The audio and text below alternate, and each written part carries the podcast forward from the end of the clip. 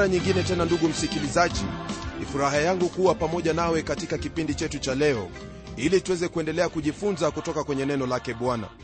Naamini kwamba yote ambayo umejifunza yamekuwa ya msaada katika maisha yako na kwamba umeendelea kunawiri na kukua katika imani yako katika kristo yesu.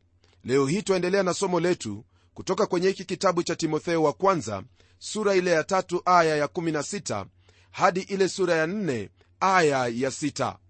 msikilizaji aya ya 16 ya sura hii ya tatu neno la bwana latuambia hivi. Na bila shaka siri ya utauwa ni kuu. Mungu alidhihirishwa katika mwili akajulika kuwa na haki katika roho akaonekana na malaika akahubiriwa katika mataifa akaaminiwa katika ulimwengu akachukuliwa juu katika utukufu. Maandiko haya ambayo tumeyasoma ni maandiko ambayo kwa hakika ni ya ajabu kabisa maandiko ambayo yanatujulisha mambo ambayo ni makuu yanayomhusu kristo ambaye ni mungu wetu. Ningependa pia ufahamu kwamba aya hii ina kanuni ya njia zake mungu ambayo pia ni sawa kufikiriwa kwamba ilitumika kama wimbo wa kumsifu bwana na watu wa kanisa la kwanza. Msikilizaji aya hii yafungua kwa kusema kwamba bila shaka. Naamini kwamba unaposikia mtu anaposema neno hilo bila shaka hiyo ina maana kwamba neno hilo ambalo limesemwa au lile ambalo litakalosemwa baadaye ni neno ambalo ni lenye umuhimu neno la kuaminika. Ndiposa neno hili latuambia kwamba bila shaka siri ya utauwa ni kuu. Msikilizaji siri hii ya utauwa ni kwamba mungu alikuwa ndani ya kristo yesu akaingia katika ulimwengu huu ambamo twaishi akailipa deni ya dhambi na akawafanya waume kwa wake kuwa watu wa mungu au kuwafanya haki kusudi wafanane naye tena jambo lingine ambalo laonekana hapa ni kwamba mungu alidhihirishwa katika mwili. Maneno haya ambayo mtume paulo anayeandika hapa ni maneno ambayo yananena kuhusu kuzaliwa kwake yesu kristo na bikra maria na pia papo hapo anagusia kuhusu kuwepo kwa yesu kristo kabla hajaja hapa ulimwenguni.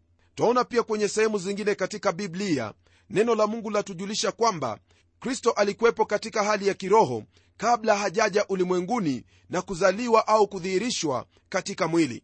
Kwenye sura ya pili ya kitabu cha wafilipi aya ile ya sita, neno la mungu latuambia kwamba yeye mwanzo alikuwa yu namna ya mungu.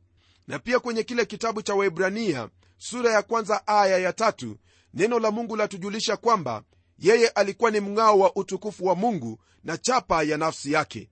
Msikilizaji yesu kristo alikuwepo kwa mungu kabla ya kuja hapa ulimwenguni au kudhihirishwa katika mwili.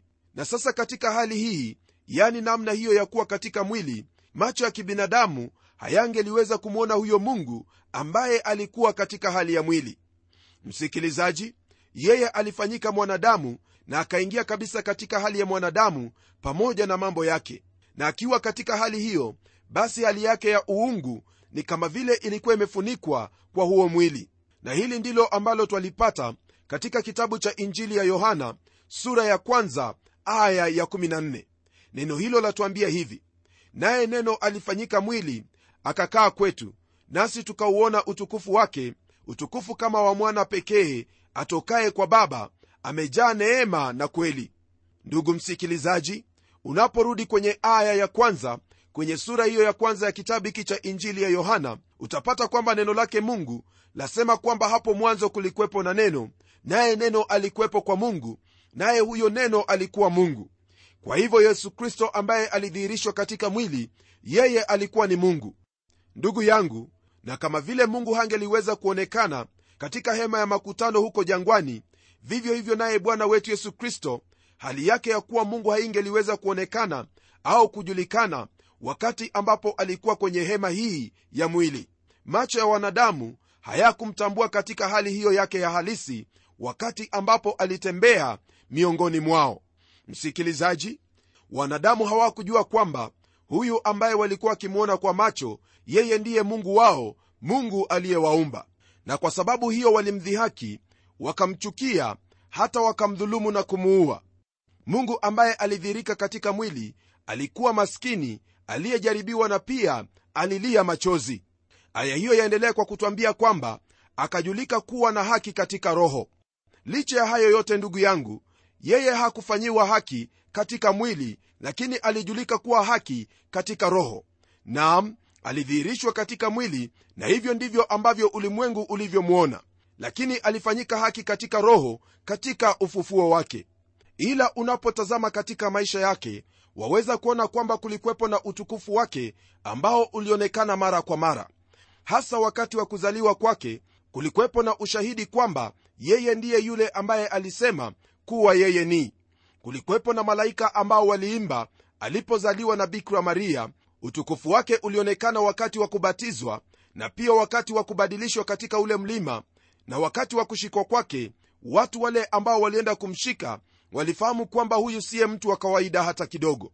Pamoja na hayo najua kwamba wakubaliana nami kwamba yale ambayo kristo aliyetenda mtu awaye yeyote hangeliweza kuyatenda maana yale ambayo aliyatenda yalitokana na mungu. Msikilizaji mambo yalitukia hata wakati ambapo alisulubiwa pale msalabani yule akida aliyemwangalia alisema kwamba kwa hakika huyu ni mwana wa mungu. Lakini katika hayo yote yeye hakufanyika haki hadi wakati ambapo alifufuka ndipo alipojulika kuwa na haki. Rafiki yangu hivyo ndivyo pia itakavyokuwa wakati ambapo wale wamemwamini yesu kristo watakapoaga kabla ya kuja kwake wao watafufuliwa siku hiyo ya mwisho na watafanyika haki jinsi kristo alivyofanyika haki. Hata hivyo kwa kuwa alikuja hapa chini yeye alirudi huko juu na kwa sasa ameketi katika mkono wa kuume wa mungu ili tuweze kufanyika haki.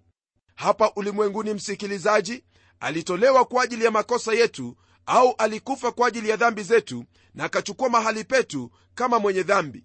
Lakini sasa ametupa mahali ambapo ni juu zaidi mahali ambapo twafanywa haki kwa kumwamini yeye. Msikilizaji hili ni jambo nzuri tena ni jambo la kutia moyo jambo la kutupa faraja katika maisha yetu. Neno hili la mungu liendelea kutwambia kwamba akaonekana na malaika. Sio kwamba aliona malaika bali malaika ndio ambao walimwona yeye alikuwa amerudi mbinguni na viumbe vyote ambavyo vipo mbinguni vilimwabudu kwa kuwa alikuwa ameleta ukombozi kwa mwanadamu. Sikia ndugu yangu mwanadamu mdogo aliyepo hapa ulimwenguni hawezi kuyashika haya lakini wimbo ambao unaimbwa katika milele yote ni wimbo wa ukombozi ukombozi wa mwanadamu. Ndugu yangu kwa nini uendelee kutafuta ukombozi katika sehemu nyingine huku mungu tayari amefanya ukombozi wako kupitia kwa yesu kristo? Wimbo unaendelea kuimbwa mbinguni kwamba yesu amewakomboa wanadamu. Je utaungana na kuthibitisha wimbo huo kwa kumwamini yesu kristo kwamba yeye ni mkombozi wako? Utakapofanya hivyo basi wewe utakuwa miongoni mwa wale ambao kristo amehubiriwa katika mataifa na kisha kuaminiwa katika ulimwengu. Ndugu yangu leo hii bado watu wanaendelea kumwamini yesu kristo kama bwana na mwokozi wao. Nami naamini kwamba wewe tayari umefanya uamuzi wako na kama hujafanya uamuzi najua kwamba utafanya huo uamuzi siku hii ya leo. Na kisha aya hiyo ya 16 yamalizia kwa kusema kwamba akachukuliwa juu katika utukufu. Leo hii ndugu msikilizaji kristo ameketi katika mkono wa kuume wa mungu baba. Wakati huu ambapo nanena nawe yeye yu pale ameketi mahala hapo akitufanyia maombezi huku akisubiri siku ambayo atarudi na kuweza kutuchukua ili mahali ambapo alipo hapo ndipo tuwepo. Ndugu msikilizaji naamini kwamba wasubiria siku hiyo siku ya ajabu siku ya kupendeza siku ya kristo na watakatifu wake. Tunapogeukia sura ya nne jambo ambalo twalipata mahala hapa ni kuhusu kule kuiacha imani na kufuata mambo mengine katika makanisa. Kipengele cha kwanza ambacho twakipata kwenye sura hii ya nne ni kuhusu jinsi ambavyo waweza kutambua hao ambao wameiacha imani. Kwenye aya ya kwanza neno la mungu lasema hivi basi roho anena waziwazi ya kwamba nyakati za mwisho wengine watajitenga na imani wakisikiliza roho zidanganyazo na mafundisho ya mashetani. Kutokana na aya hii ndugu msikilizaji ambaye yatuambia jinsi ambavyo hali itakavyokuwa baadaye. Neno hili la mungu latujulisha mambo ambayo yatatendeka katika siku hizo za mwisho. Ndugu msikilizaji neno hili linaposema kwamba siku za mwisho haina maana kuhusu kuja kwa yesu kristo mara ya pili bali ina maana kuhusu nyakati hizo ambazo zitakuwepo kabla ya kanisa lijatwaliwa na kutoka hapa ulimwenguni. Kwa hivyo paulo anaponena habari za nyakati za mwisho ananena kuhusu yale ambayo yatafanyika punde baadaye. Ndiposa anaendelea kwa kusema kwamba wengine watajitenga na imani. Kutokana na hili paulo anaendelea kuonya timotheo kwamba kutakuwepo na waalimu wa uongo ambao watafundisha watu wengi mafundisho ya uongo mafundisho ya mashetani na kwa hivyo kuwafanya waiache imani. Jambo hili pia ndilo ambalo paulo ameliandika katika kitabu cha wathesalonike wa pili kuhusu ule ukengeufu au kule kujitenga na imani ambayo itawapata watu wengi katika siku hizo za mwisho. Ukweli wa mambo ndugu msikilizaji ni kwamba kwa muda mrefu kumekuwepo na wengi ambao wamejitenga na imani yake kristo. Hata hivyo katika siku za kumalizia jambo hili la kujitenga na imani ya kweli litaendelea na kukua zaidi. Wakati ambapo kristo atakuja kulichukua kanisa lake wale ambao watakuwa wameachwa nyuma watakuwa ni wale ambao waliacha imani wakabakia na mitindo ya dini zao hawa ndio wale watu ambao watasikiliza roho zidanganyazo. Roho hizo zitawafanya wao kuiacha imani na wao tu ndio ambao watawajibika kwa hilo kwa kuwa hakuna mwingine ambaye aliwafanya waache imani ila kutokana na mioyo yao wenyewe walitafuta kujiendeleza sio kwa njia ya imani jinsi ilivyo bali kwa njia ambayo haiambatani na imani. Watu hawa pia watafata mafundisho ya mashetani. Naam hili ni jambo ambalo hata leo hii twasikia kwamba kuna watu ambao wanamwabudu shetani. Utakuta kwamba ndugu yangu wengi wa wale watu ambao wataanguka au kujitenga na imani ni wale ambao kwa wakati mmoja walisema kwamba kristo ni bwana. Lakini kwa sababu hawakutaka kuenenda kulingana na neno hili basi wao watajifungua kwa hizo roho zidanganyazo na hata kupokea mafundisho ya mashetani. Elewa kwamba ndugu mkristo katika siku hizi zetu za leo ni lazima uweze kujaribu kila roho hivyo ndivyo ambavyo neno la mungu latwambia katika kitabu cha waraka wa kwanza wa yohana sura ya nne, aya ya kwanza. Wahitaji kujaribu roho zote na usije ukajitolea kwa kila fundisho ambalo mwisho wake mtu anasema kwamba hivi ndivyo ambavyo anasema bwana. Naam ni lazima umjue huyo bwana ni yupi ambaye huyo anayefundisha ananena kuhusu. Ni lazima huyo ambaye inanenwa kwamba yeye ni mungu awe ni mungu ambaye alidhihirishwa katika mwili na akajulika kuwa haki katika roho. Huyo ambaye alikuja kwa damu na maji akafa pale msalabani na akafufuka huyo ndiye peke yake ndiye ambaye wafaa kumtolea moyo wako. Msikilizaji njia ya uokovu ni moja tu nayo ni kupitia mauti yake kristo na ni kwa kweli hii ndipo twaweza kujaribu mafundisho yote ya kishetani ambayo yaendelea siku zetu za leo kwenye aya ya pili neno la bwana latuambia hivi. Kwa unafiki wa watu wasemao uongo wakichomwa moto dhamiri zao wenyewe. Andiko hili ndugu msikilizaji ni andiko ambalo lanena kuhusu wale ambao watakuwa wamejitenga na imani ambao pia watakuwa wakiwafundisha watu ambao pia watakuwa wakiwafundisha watu hayo mafundisho ya uongo. Watu hawa ni wanafiki watu ambao hujifanya kwamba wao ni kiroho sana watu ambao wameshikilia dini kweli kweli dini ambayo wafaa kuwa mwangalifu kuhusu. Napenda nikuambia hivi rafiki yangu mara nyingi watu kama hao huwa wanasema kwamba wana jambo ambalo ni spesheli jambo ambalo ni ufunuo mpya ambao mungu amewapa. Elewa hivi ndugu yangu iwapo wewe una kweli yoyote ile ndani yako kweli hiyo itakufanya uwe mnyenyekevu kwa kuwa jambo la kwanza ni kwamba utafahamu jinsi ambavyo unajua machache mno na hivyo ndivyo ambavyo nimeona katika maisha ya watu wengi wa mungu ambao wanatembea na mungu kwa kweli. Kwa kuwa kila siku mtu anapolisoma neno lake bwana yeye hutambua jinsi ambavyo anajua machache sana kuhusu biblia. Ila kuna wale ambao siku ya leo msikilizaji wanajua machache sana kuhusu neno lake mungu na huku wananena kana kwamba wao ndio ambao wanajua yote katika biblia. Wananena maneno ya unafiki maneno ya uongo wakijifanya kwamba wao wana mamlaka katika biblia lakini hawana mamlaka hata kidogo. Msikilizaji ni vyema ujiepushe na watu kama hao maana hakuna mtu yeyote ambaye iwaweza kusema kwamba anajua neno hili jinsi ambavyo inahitajika. Bali kila siku twaendelea kujifunza neno hili tukimwomba mungu aweze kutufunulia kwa kuwa sisi wenyewe hatuwezi lolote lile. Watu kama hao wanafiki msikilizaji dhamiri zao zimechomwa moto. Naam unapogeukia aya ya tano ya sura ya kwanza hiki kitabu cha timotheo wa kwanza utapata kwamba yale mambo ambayo yanafaa kuonekana katika maisha yao yani upendo imani na dhamiri njema haipo katika mioyo yao. Hilo likiwa ni thibitisho kwamba watu hawa hawajui kile ambacho wanakinena kwa kuwa haya ambayo ni lazima yawemo katika maisha ya mkristo hayamo ndani yao ndiposa wanaweza kuzungumza uongo bila ya kuona haya yoyote na kuweza kutenda mambo ambayo ni ya kinafiki. Kwenye aya ya tatu neno la bwana laendelea kwa kutwambia kwamba wakiwazuia watu wasiowe na kuwaamuru wajiepushe na vyakula ambavyo mungu aliviumba vipokewe kwa shukrani na walio na imani wenye kuijua hiyo kweli. Ndugu yangu haya ambayo twayasoma hapa ni mambo ambayo kwa hakika sihitaji kukuelezea zaidi tayari unafahamu kwamba kuna wale ambao wanawakataza watu kuoa na wale ambao wanawaambia watu wasile chakula za aina fulani ambazo mungu aliumba kwamba wale wenye imani waweze kupokea kwa shukrani ndugu msikilizaji wale ambao huleta sheria kama hizo kuhusu maisha na vyakula mambo hayo kwa hakika hayatokani na mungu bali yanatokana na nia zao wenyewe. Wao hufanya hivyo ni kana kwamba wanapofanya hivyo wanampendeza mungu. Nam ni kweli kwamba ukila chakula ambacho sio kizuri kwa hakika utakuwa mgonjwa na hata waweza kudhuru afya yako.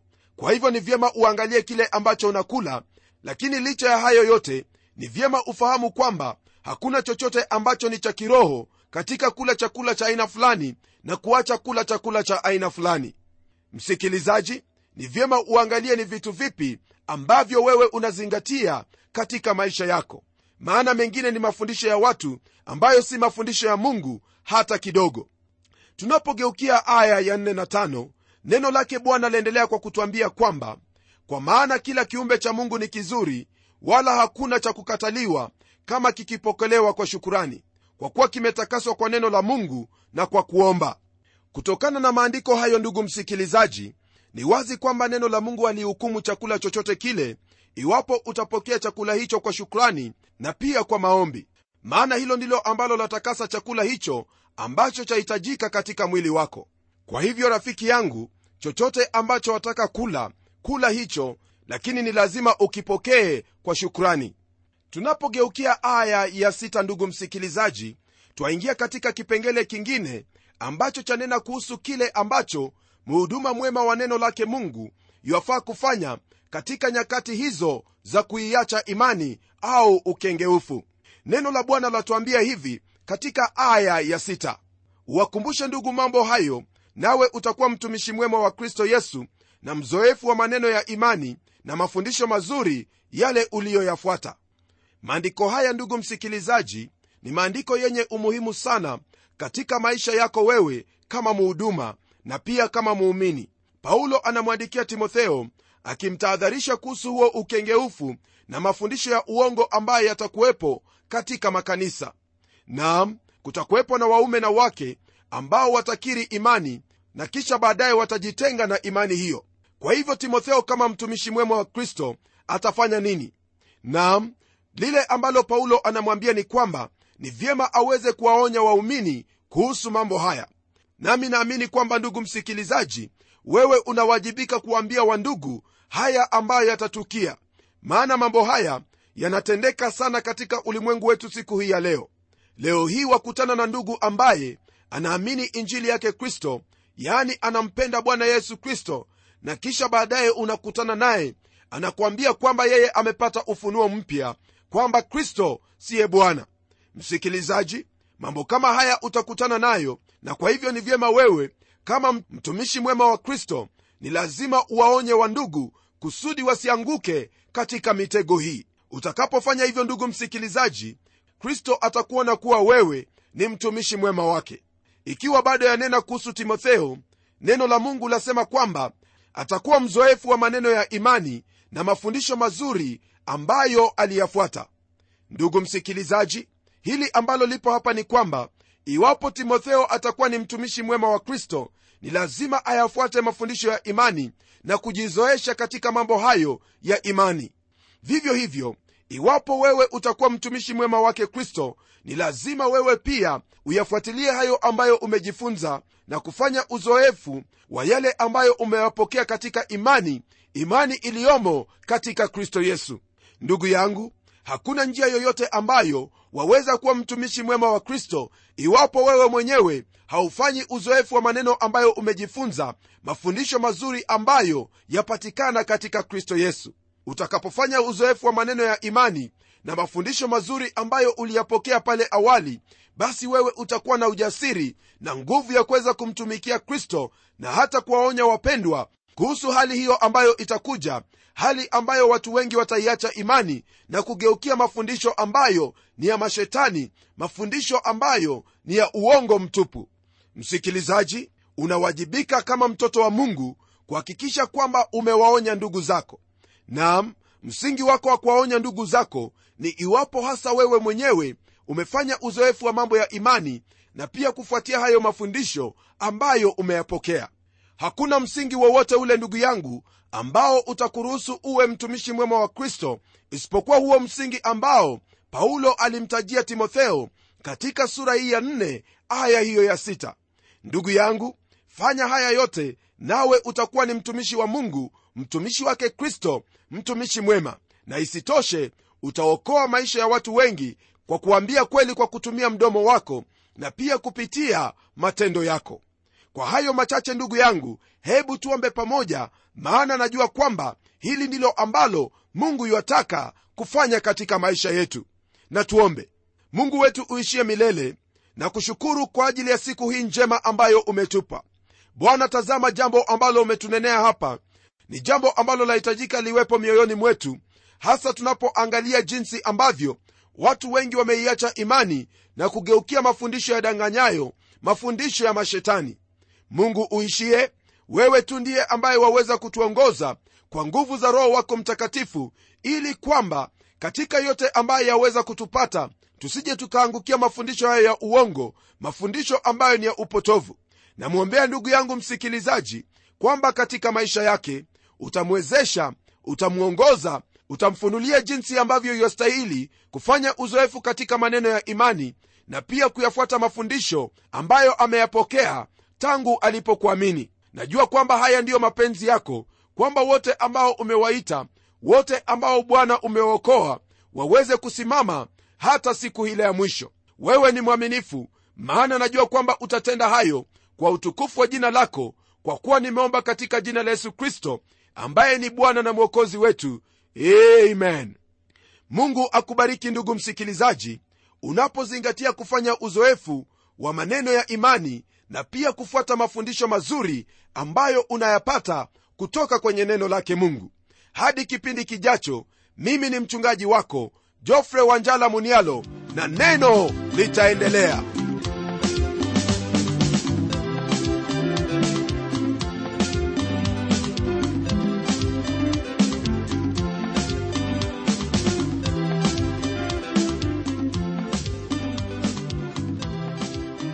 kufikia hapo msikilizaji wangu najua kwamba baraka umezipokea. Na iwapo una swali au pendekezo uitume kwa anwani ifuatayo.